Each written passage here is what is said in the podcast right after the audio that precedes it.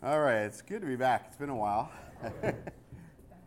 more, more than a few, uh, but it's good. We're, we're here together, and I'm thankful for that. But uh, this morning we're going to be back in Genesis. Uh, we're going to be in chapter 12, uh, picking up in verse 9. Uh, but again, we're in Genesis, the study of God and man. And the title of today's message is Abram went down to Egypt. Abram went down to Egypt. I wanted to title it verse 9, so Abram journeyed, but as I got into it, I realized that's too nice of a, of a title for what we're about to see today. But it says, Abram went down to Egypt.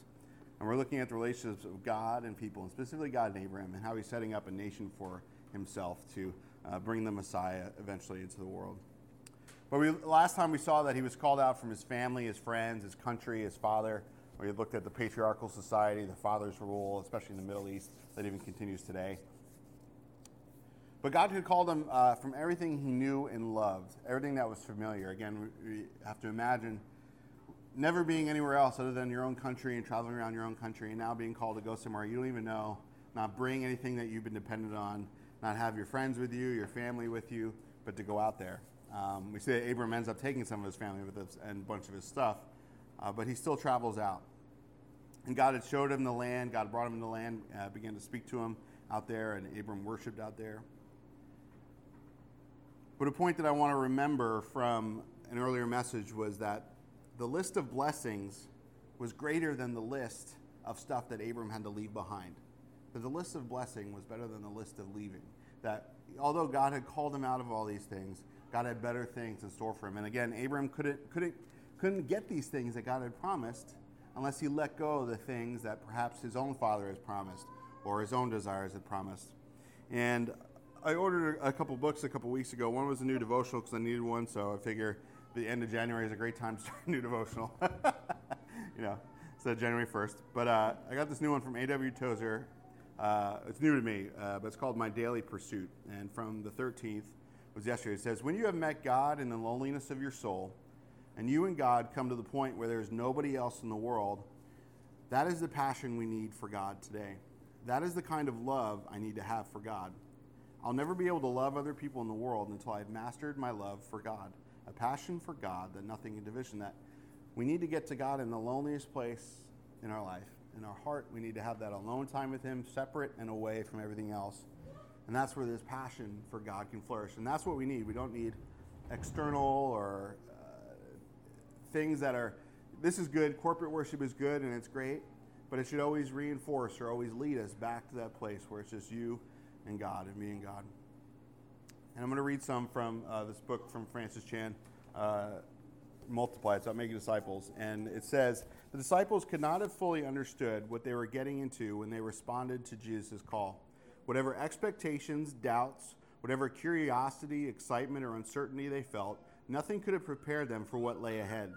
Everything about Jesus, his teaching, his compassion and wisdom, his life and death and resurrection, his power, authority, and calling would shape every aspect of their lives. And then I'm just going to read a, a, page here just because I think it's good. I want you to hear it. But it says, What does it mean to be a disciple of Jesus Christ? As you will discover, the answer is fairly simple, but it changes your life completely. The word disciple refers to a student or apprentice. Disciples in Jesus' day would follow their rabbi, which means teacher, wherever he went, learning from the rabbi's teaching and being trained to do as the rabbi did. Basically, a disciple is a follower, but only if we take the term follower literally. Becoming a disciple of Jesus is as simple as obeying his call to follow. When Jesus called his first disciples, they may not have understood where Jesus would take them or the impact it would have on their lives, but they knew what it meant to follow. They took Jesus' call literally and began going everywhere he went and doing everything he did. It's impossible to be a disciple or follower of someone and not end up like that person. Jesus said a disciple is not above his teacher, but everyone when he is fully trained will be like his teacher. Luke 6:40. That's the whole point of being a disciple of Jesus. We imitate him, carry on his ministry, and become like him in the process. I think it's awesome that we are carrying on Jesus' ministry. If we're a disciple of Jesus, we've picked up the torch from him, so to speak, and we're doing what he did, going where he went and being who he was. Yet somehow, many who have come to believe that a person can be a Christian without being like Christ, a quote unquote follower who doesn't follow. How does that make any sense? Many people in the church have decided to take on the name of Christ and nothing else. This would be like Jesus walking up to those first disciples and saying, Hey, would you guys mind identifying yourselves with me in some way? Don't worry, I don't actually care if you do anything uh, I do or change your lifestyle at all. I'm just looking for people who are willing to say they believe in me and call themselves Christians. Seriously? No one can really believe that this is all that it means to be a Christian. But then why do so many people live this way? It appears that we've lost sight of what it means to be a follower of Jesus. The concept of being a disciple isn't difficult to understand, but it affects everything. I'm just going to read this question he has here. He says, Up to this point in your life, would you call yourself a follower of Jesus Christ? Why do you say that? Do you see evidence of your faith as described in Luke 6 40? I want to share those because I, th- I think they're important, and I'm not saying that necessarily the churches we're involved with or the people we know or even ourselves are not a disciple, but I think it's important to remember that a disciple is one who follows. A disciple is one who goes after, and that your life is going to be completely changed. And I think that's great because I think it ties in perfectly with our study with Abram. Just like God called the disciples out, God called Abram out. He ended up having a completely different life almost overnight. One day he's there, next day he's out in the middle of nowhere. In Luke uh, 14, 25 through 27, Jesus says, Now a great multitude, well, it says, Now a great multitude went with him. And Jesus turned and said to them, If anyone comes to me and does not hate his father and mother, wife and children, brothers and sisters, yes, and his own life also, he cannot be my disciple. And whoever does not bear his cross and come after me cannot be my disciple. And we all know that. We all know that scripture. And Jesus is saying, hate your family, but he's saying that God needs to be the most important. That relative to God, in a sense, it's like you almost have to hate your family, you have to hate your friends. But he says you have to hate your own life. Even more than all that, the desires for your own life, the desires that you've come up with, the desires that others have come up with you, desires that your parents have for you, although they're good, compared to what God has for you, you need to hate them, so to speak. Um, but for me, what stuck out to me, I think what perhaps maybe the Lord showed me when I uh, read that yesterday, was that I always kind of took that when He said, You cannot be my disciple as sort of almost a personal rejection. I almost heard it in like a harsh tone. You cannot be my disciple. And maybe I'm just hearing it differently for the first time, and maybe I'm not right, but I almost get the sense that that's not it. But that's more of a cannot. Like physically or spiritually, it's just impossible. Like if you don't hate your father, your mother, your brothers, your sisters, even your life, you cannot be my disciple. It's like if I want to look like Dwayne The Rock Johnson, I cannot eat brownies all day. I cannot sit on the couch all night and watch YouTube. I have to eat 300 chicken breasts all day long. I have to work out. I have to go running. I have to do all these other things. It just cannot happen. I get the sense that's what Jesus is saying. If you want to follow me, it cannot happen unless you actually follow me. You cannot follow anyone else. You cannot take anyone else's advice, so to speak. And I'm not saying not get counsel and all these things. But when God tells us to do something, go somewhere, God tells you to get rid of something in your life or put something in your life, He owns you. He owns me. And we can't truly be a disciple unless we truly follow Him. I think that's what was Abram's struggle for all those years. So, how do I follow this call on, God's in my li- on God in my life? And yet, how do I balance my family, my friends, my own desires, my own flesh in a way? Let's go on. Let's see how Abram's doing as he goes out here in Genesis chapter 12. Um, it says in verse 9 So Abram journeyed, going on towards the south. Now there was a famine in the land, and Abram went down to Egypt to dwell there, for the famine was severe in the land.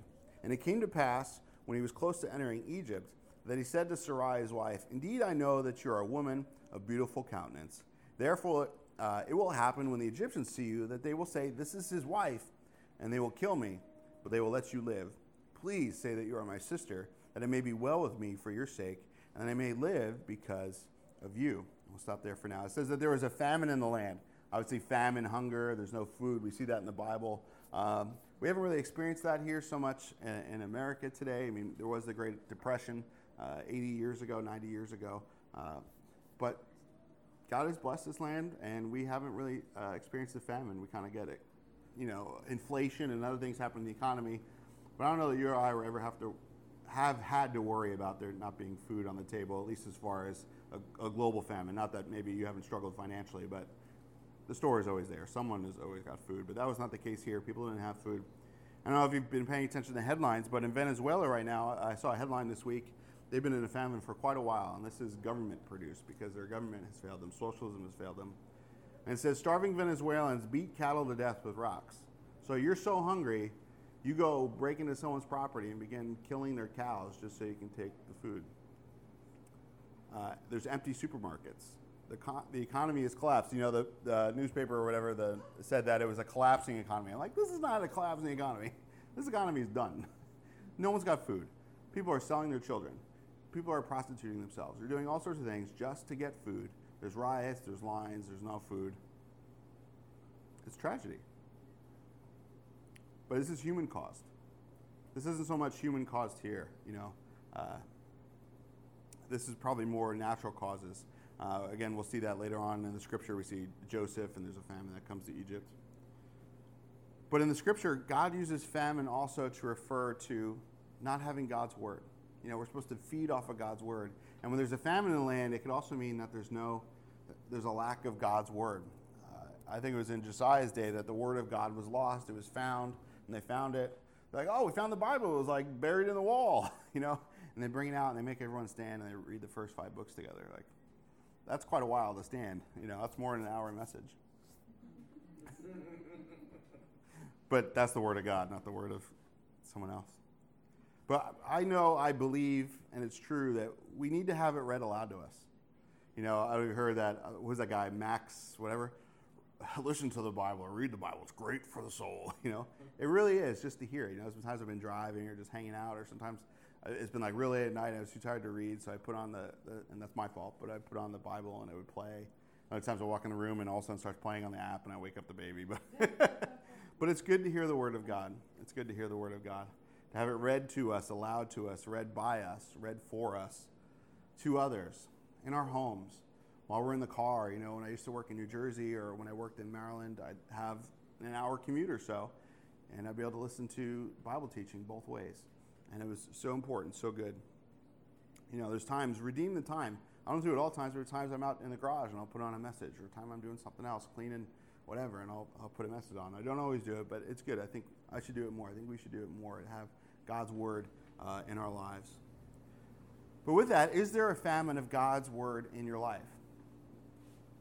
How are you in the word daily, weekly, monthly? Hopefully, weekly at least, but it should be daily. Even if it's just a couple of minutes, we need it. We need it. Is there a circumstance in your life that's causing you to have this famine? Is it a man made circumstance, so to speak? I'm going through this, so man, I don't really want to read the Bible today. I'm, I'm, I'm bummed out, I'm down and out, and this happens to me from time to time. I just don't want to hear it.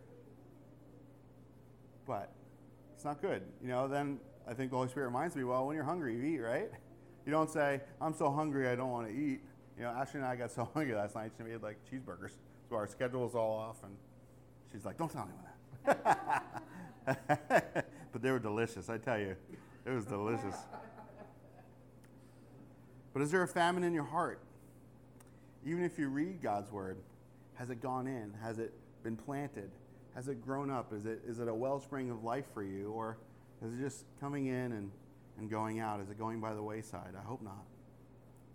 Is there a famine in the church at large? I think the church at large, yeah, there's a big famine. There's a famine in this land. You try and go find a church, a lot of them are going to tell you whatever they think, whatever their take on Scripture is. not going to read you the Scripture as truth. Even if they do, they'll read you a minute of it, and then the rest of the service will be something else. I can't say specifically, but I know that there's churches out there that don't know God, that don't believe His Word, and, and, and that's a famine. Because if the church isn't teaching the Bible, if believers aren't reading and cultivating the crop of the Scripture, who is? Who is? Certainly not the media. That's scary. But it says that this famine was severe, it was grievous. And the word uh, severe, it means heavy, great, massive, abundant, numerous, hard, difficult, burdensome, very oppressive, numerous. A famine is no joke, like I mentioned the Great Depression. You know, another one is coming in Revelation 6 6. It says, John says, And I heard a voice in the midst of the four living creatures saying, A quart of wheat for a denarius, and three quarts of barley for a denarius, and do not harm the oil and wine. That, man, there's going to come a time when people are going to have to work all day, all over the world, just to get a loaf of bread. But the rich people are like, don't, don't hurt the oil and wine, you know, don't touch that stuff. That's for us. That there's going to be a big divide. And I watched this video of this AI bot um, talking about the future, and uh, you know, it's hard to say whether it was scripted or whether it was actually the bot coming up with his own thoughts. There's a lot of debate on that. Um, but it mentioned, well, maybe AI can be useful in the future in redistributing the wealth and the resources and the food of the world. I'm like, oh, that's exactly what they're going to do in the future. They're going to figure out that, oh, everyone does have to pay for just a loaf of bread because there's going to be famine, there's going to be disasters that happen, there's going to be all these other things that happen. People aren't going to have food. But without the Word of God in our lives, when we have a famine of God's Word in our lives, in our homes, our lives become all of these things. They become full of heavy, burdensome, and oppressive things. I'm not saying bad things aren't going to happen to you. I'm saying when they do, you're going to get weighed down beyond belief. You're going to go hungry. You're going to start crawling through life. Uh, and with God's word, we can get through them. We can rise above them. Joseph had the uh, God gave him the ability to interpret that dream, that warning that God gave them, and the God's word got them through that famine. But it says that during this famine, Abram went down to Egypt. That sounds pretty logical, right? You're kind of you left your homeland, you're in the middle of the wilderness. There's a sign that says rest stop 40 miles ahead, Egypt. There's no food. Let me go down to Egypt. I think that's pretty logical. We'll see Egypt in the future from here. You know, Joseph's day, like I talked, like we talked about. Um, there weren't handouts there; there were payments. But did God tell Abram to go down to Egypt? I don't remember seeing that. I don't, I don't see God telling him to go to Egypt. I say, go into a land that I will show you. Now, maybe Abram was looking and he said, Well, this is land God showed me, but there's nothing here. Supermarket's down in Egypt. I better go to Egypt. I don't know. Um, I, don't, see it in Scripture. It doesn't mean that maybe it wasn't necessarily God leading them, but I think as we'll see, maybe it wasn't. You know, is Egypt part of Israel's right inheritance? No. Parts of it are if you cut off over here or by the Sinai or whatever. And it says, I know it says that Abram went down, but I kind of get the feeling that the way it's said is more kind of, eh, but Abram went down to Egypt, you know? Was he supposed to go down there? So what happens? It looks like to me that Abram isn't relying on God's word here, that he begins to rely on himself or continues to rely on himself. That he took this step of faith, but that's the only step he took. He kept on walking that even if it does seem like the best option, we'll see already why Egypt is not the best option for him. And it says, as they're getting close to Egypt, that they're headed out of the boundary of God's promise to them, what does Abram do? He begins to get nervous. He begins to go, start thinking and start talking to Sarai and going, oh, you got to tell him you're my, you're my sister. You know, he begins to think, you know, we're leaving God's promised area. He starts getting nervous as they get close to the border. And so they start setting up their story, his plan to protect himself and his wife. Kind of his wife, but really more himself. But isn't that what happens to us when we allow a physical famine to drive us into a spiritual famine? We end up walking right out of the place God had provided for us, and we lose peace. Um, we stop, we've stopped trusting God at this point, and we begin to head back towards the things that we know we can rely on, our own ways of scheming to save our own life. God says, I want you to go here, do this, be a part of this. As we walk into it, we don't see the provision we expected. We don't see it look the way we want. So we say, well, let's keep going. Maybe God meant four miles instead of two. I don't know. But he says, Indeed, Sarai, you're gorgeous. You know, scripture says that it's his wife. So even if there was some partial familiar relationship uh, here, that that was, that was past. She's his wife now, that that's the most important relationship we have. Above all else, Ashley's my wife. You know, at one point she was my, at one point I didn't know her. Another point I knew she was the daughter of somebody at church and she's there with her brother and I'll go say hi. And next minute, you know, she's my friend and then she's, oh, she's my girlfriend. Now she's my fiance, but she's none of those things anymore. That's all past. She's my wife now. She's, it's, our relationship has, has grown up into that. But as Abraham says to his wife that she's gorgeous, it's the truth. He's not just being a slick husband buttering up his wife. We see that it's true that she's gorgeous. Not like, hey, babe, you're looking good today. You know, make me a sandwich. It wasn't like, you know, it wasn't like how it works. That's not how it works, right? it's true. You're gorgeous and I want a sandwich. But no, sincerely, no.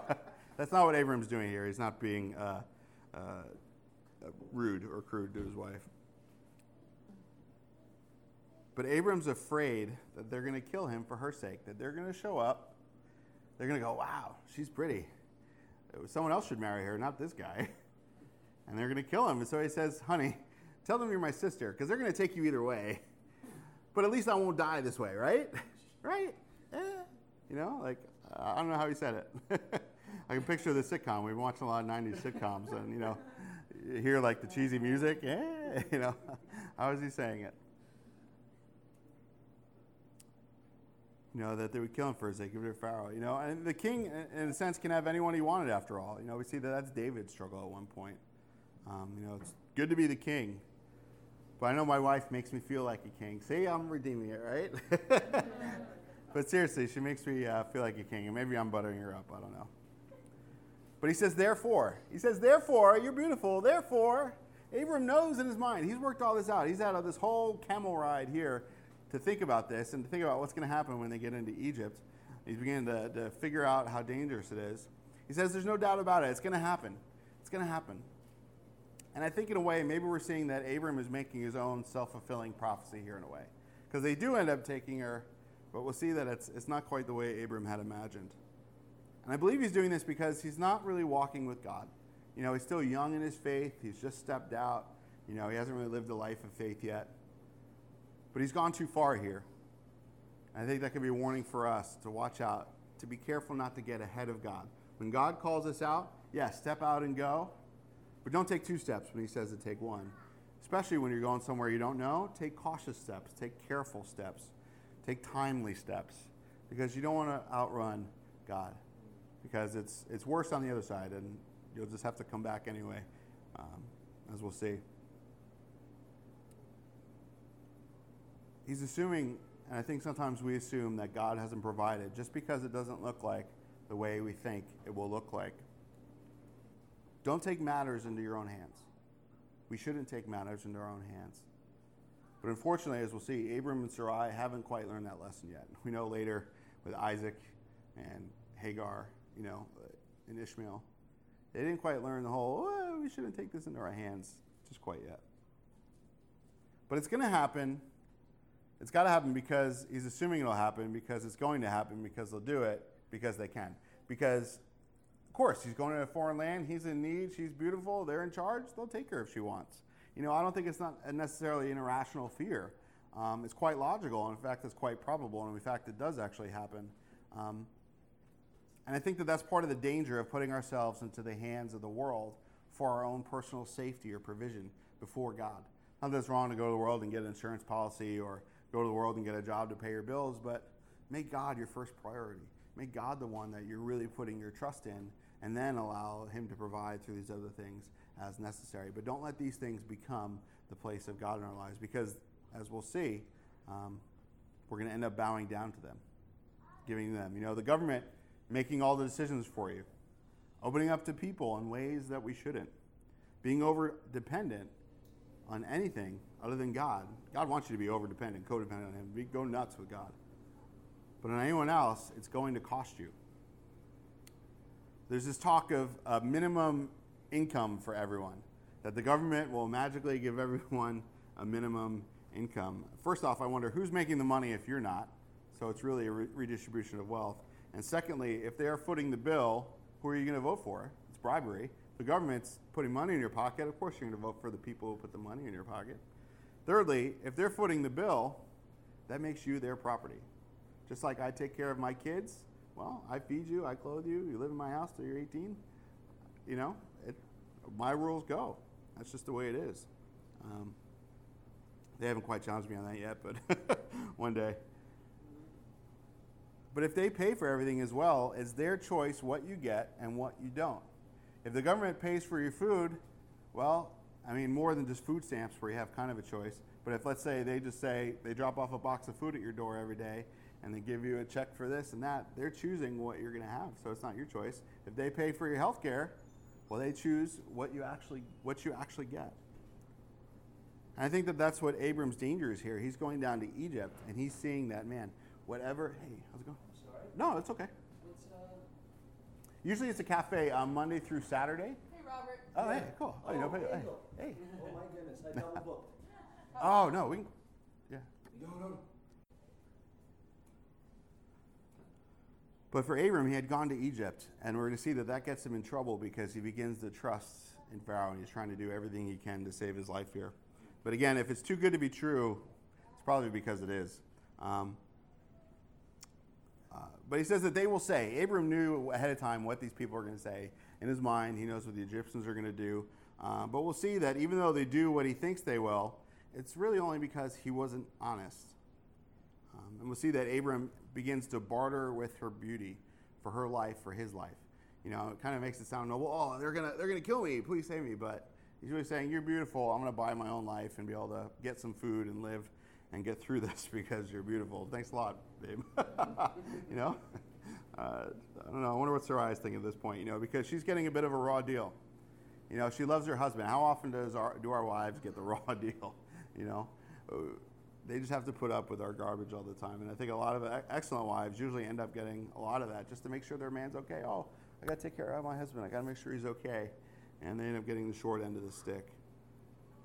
Um, but I don't know. Maybe Sarai was stoked about getting the place to hook up. Oh yeah, I get to leave this guy and go be live in Pharaoh's house.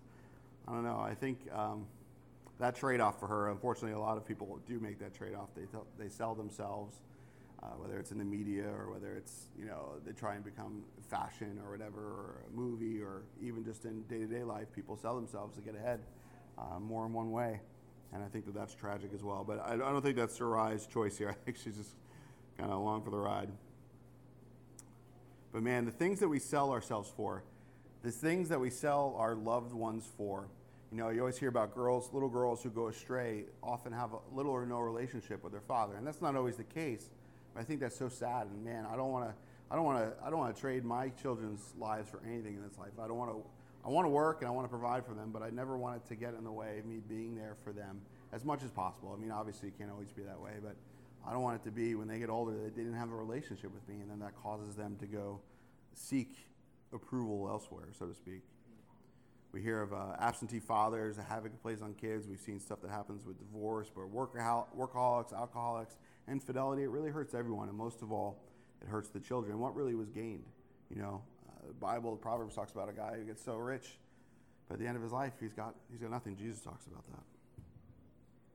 You know, we get one life, and that's it. And no matter how much time we have left, let's get it going on the right path. Let's get it going on the path that's going to bless our family, that's going to most bless them. You know, what's the way to most bless them is to live that life of faith. Because if I want my kids to live a life of faith, they need to see it in me.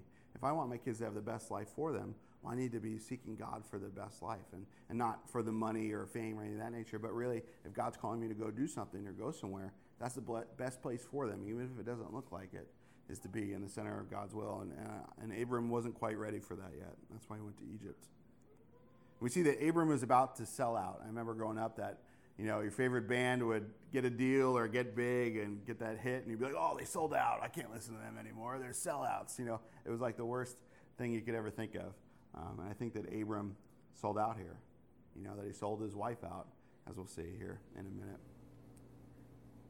But if we're not bowing to God, we're going to bow down to someone else. If Abram wasn't listening to God, he was going to go and do what, whatever was necessary in Pharaoh's eyes to, to survive. And it's going to happen because there's really only two choices. That bowing might take different forms. Maybe you don't bow down physically, but you're going to bow down at work and give in or give in to a friend or a family member or whatever the case may be. Um, and again, I think they're afraid that they need other supplies, other provision. And again, I- don't think that these are illogical fears to think about or to worry about. Um, but he begins to lean back on his old ways to get what he thinks he needs. God said, I'm going to take care of you. I'm going to give you a land. I'm going to give you an inheritance. I'm going to give you children. I think all that goes along with that is, is your daily provision as well. You know, I think when we're in trouble and we need finances for, say, it's good to go back on our old skills. Oh, I used to do this, or I was, you know, I managed this in high school, or I can do this with my hands. I haven't done this in a while. Let me see if I can make a job out of this. Maybe I can get a side job and, and, and do what I do as a hobby to make some extra money. I think those are good things to do when necessary, and, that, and that's right. But it's not good to go back to our old ways to get about it. Because old skills are great, but old ways, eh, it's your fate. You know, Abram's going, eh, Sarai, tell me you're my sister. Try and save us. You know, eh, conniving, you know, you're always going to end up um, getting in trouble one way or the other. But let's go on. Let's read 14 through 17 here. It says, so it was that, uh, so it was when Abram came into Egypt that the Egyptians saw the woman that she was very beautiful. The princes of Pharaoh also saw her and commended her to Pharaoh, and the woman was taken to Pharaoh's house. He treated Abram well for her sake. He had sheep, oxen, male donkeys, male and female servants, female donkeys, and camels. Uh, but the Lord plagued Pharaoh and his house with great plagues because of Sarai, Abram's wife. So it says that they saw the woman. Again, the, the Bible uh, is not reinforcing the whole sister story here, it's just saying the woman. Um, and, uh, you know, again, Abram wanted uh, to claim her as his sister. You know, it could have been half truth depending on how you read chapter 11. And back in their day, it wasn't really an issue with that. Um, but maybe she wasn't. Maybe it was just a story. But either way, you know, it wasn't, it wasn't wrong that they were married, but it was wrong for them to try and pass their marriage off as anything else. And it says, but, but they saw the woman. Again, point that they're seeing this woman is, is a woman with him and not his wife. They didn't see his wife and take her. The Egyptians didn't say, oh, this is somebody's wife. We're going to take someone else's wife. They saw a woman who they thought was eligible for Pharaoh. And so they took her and they commended her to Pharaoh. It's like, dude, check out this lady that just rode into the town. We're going to hook you up, Pharaoh. You know, friends always trying to set up friends. I don't know if you remember those days before being married. Uh, you know, watch out because she might be someone else's wife. You know, the story of a friend trying to get me to think about liking someone and whatever. There's nothing wrong with her, but I was like, oh, I don't know. And I prayed about it, and God was like, no. You know, she's for so and so, like clearly. And, you know, turned out that that was true. And I'm thankful because I married the right woman. Point? Yeah. but sincerely, people have, again, this whole idea of other people having ideas for you, like you read about Jesus saying, you know, you've got to you got to hate all these other things if you really want to follow me. We need to listen to what God's advice for us is first before we listen to anyone else's. And again, not that anyone else's advice is wrong, but God's is the most important. You know, uh, friends is trying to be the matchmaker all the time. Um, you know, if she rides into town with another dude, chances are she's with that other dude. you know, don't just go trying to take her for yourself. And if you, everyone's married here, so you don't worry about that. Maybe it's the old youth days coming out of me. But it says it's interesting that she's very beautiful. You know, that she's not the youngest lady at this time, but she must have been really gorgeous. Um, you know, just like my wife. You know, no matter how old I get, she'll still be the younger beauty because God hooked us up. But Sarai, remember her name means princess, right? This princess comes into town in the pumpkin and she's taken to Pharaoh. She's taken to Pharaoh, but just to his house. It says she's not taken directly to Pharaoh at this time. I think it's interesting, uh, you know, whether she likes it or not, she's going to Pharaoh's house. That all these men are beginning to connive and scheme because of this one beautiful woman comes into town. I remember when Ashley came into town, it was like, you know, these guys just come out of the woodwork and start showing up and stuff. I'm like, hey, you know, they're trying to talk to her. I'm like, no, I'm going to go start her car. you know, but no matter what I did, it would have been, it would have failed. But I got in my corner, thankfully. Um, but women, please use that influence for good. Think of John the Baptist; he lost his head because of a woman and her daughter's influence.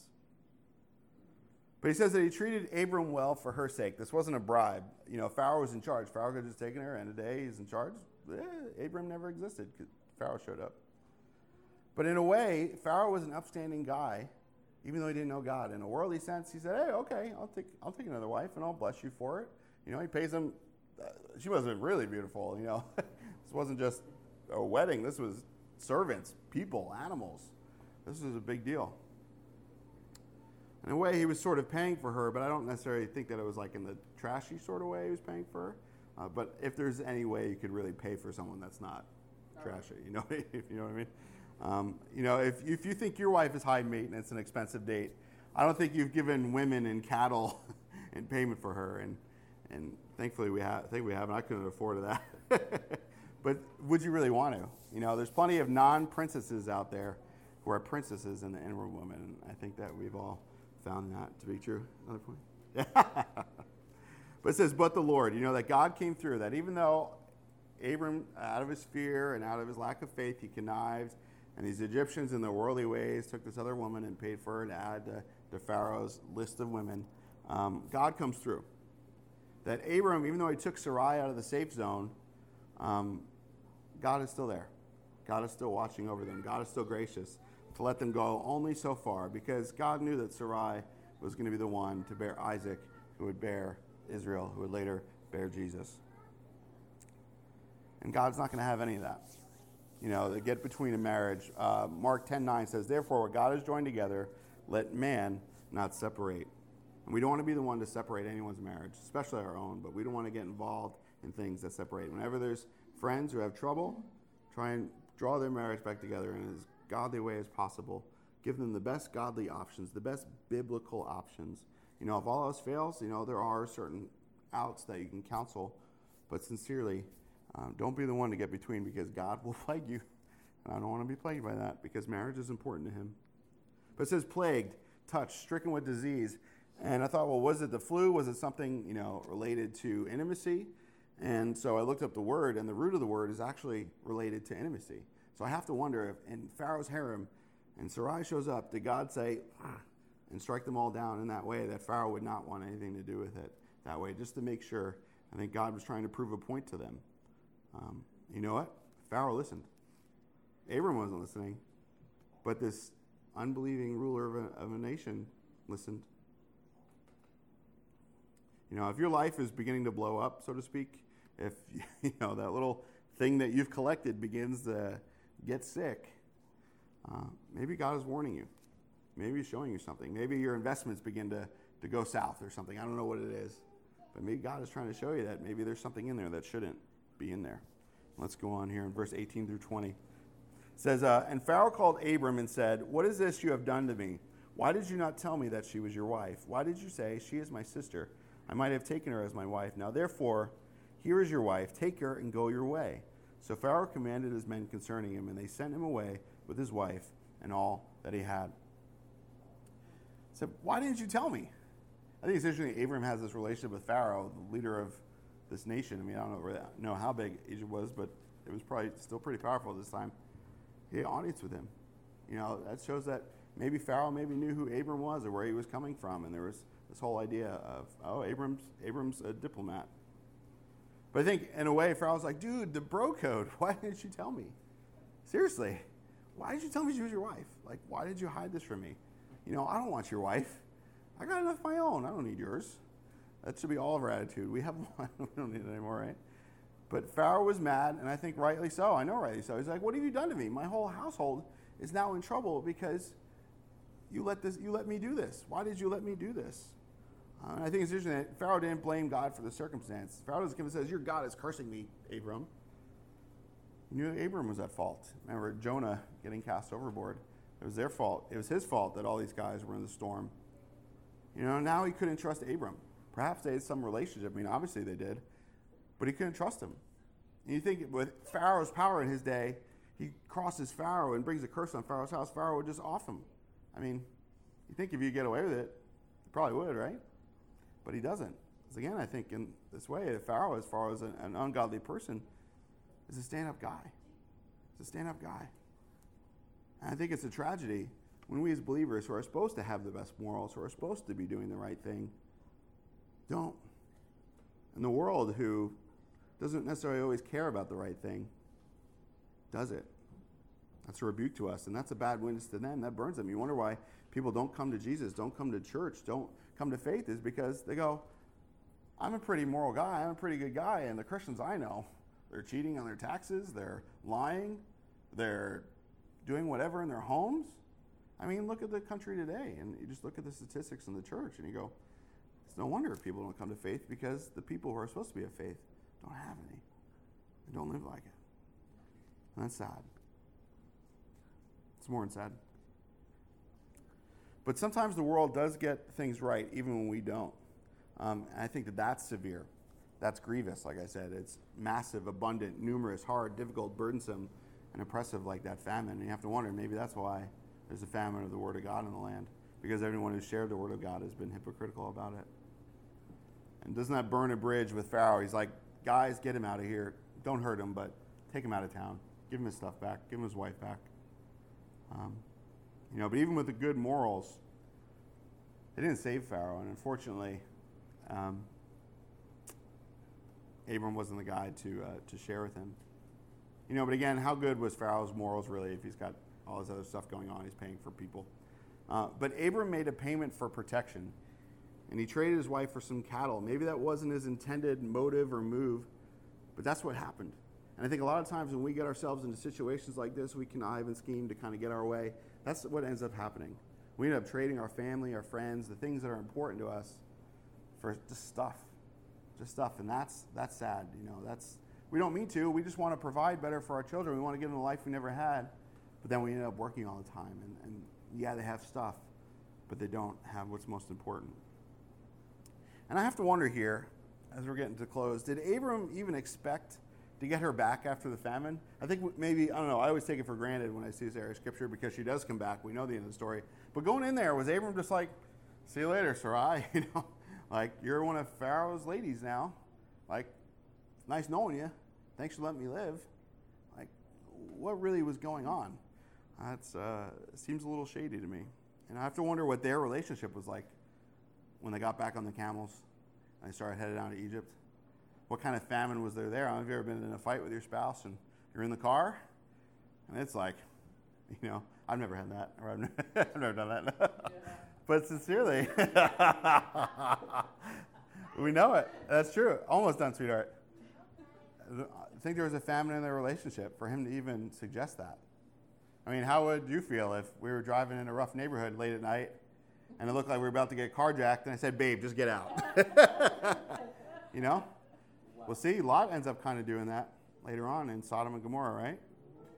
What would our relationship be like when the when the mob of kids don't beat her up and they say, "We wouldn't have taken her. Get back in the car. Get out of here."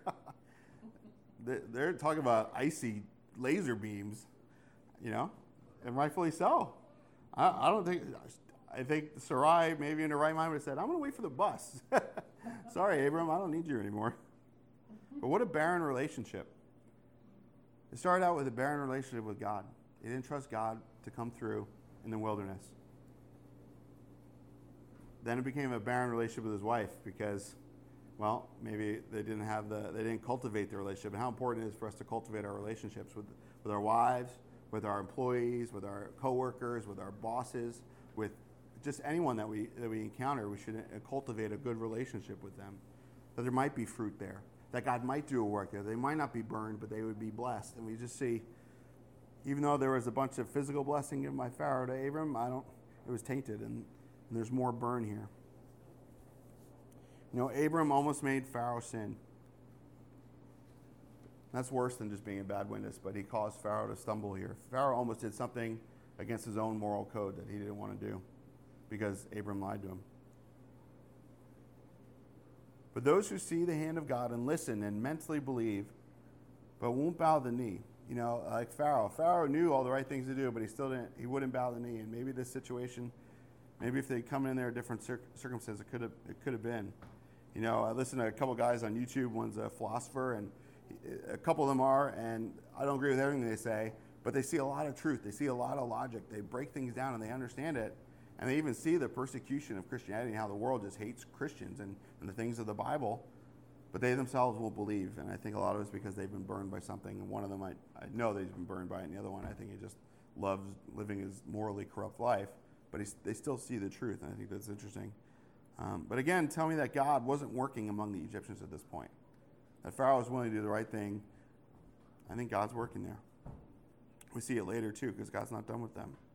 But ultimately, Abram is sent away, still with what he had. You know, he didn't lose out like he thought he was going to do. Hey, uh, the Egyptians treated him too well. Are you here for the baseball? Yeah. Okay, cool. Sorry, no, sorry, double booked. sorry about that. We'll be done in a second. It's all good. No, don't, not your fault. Uh, uh, he's back to where he was supposed to be. He went to Egypt to get provision, and what does he do? he kind of gets a little bit. He kind of gets a goodie bag, but he's back to the wilderness again, where he's supposed to be, with his tail between his legs. And again, think about Sarai's look that whole trip. He's like, man, I never should have come here. Things definitely are not good now. He was in trouble. Again, that, that sitcom, you know, they go to commercial break and, you know, they pause in that freeze frame. hey. I think it's, it's great that it shows us that God is still gracious to get us back on track, even when we screw up royally in our relationships and in our, our walk. But unfortunately, there's always a price to be paid for that selling out. Abram sold out. There's a price paid. He didn't have a relationship with Egypt. You know, maybe things would have been different with the Egyptians and Israelites. I don't know. Things with his wife. I don't know how long it took them to work that out. Uh, they certainly had time. But we see that Abram and Sarai patch it up, and God uses their relationship to make a picture of Jesus. We talked about the birth of Isaac and the birth of a nation. That out of their barren lives, God later blesses. And God uses their barren lives to then bring a miracle and bring a nation. So, whatever the famine that you're in, whether it's physical, spiritual, emotional, God will provide in it. If God's led you there, God will provide for you there. Don't sell out. Don't stop short. But on the other side, don't go too far.